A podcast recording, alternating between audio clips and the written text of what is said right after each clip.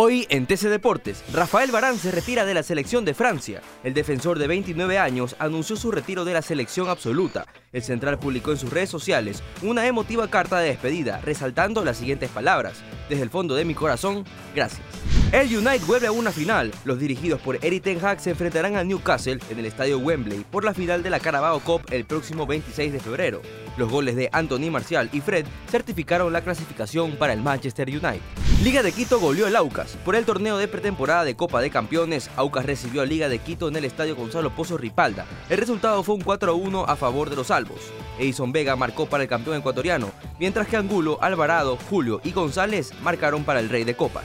Para más información visita tctelevisión.com deportes y nuestras redes sociales arroba tcdeportes Soy Diego Vaquerizo y esto fue TC Deportes.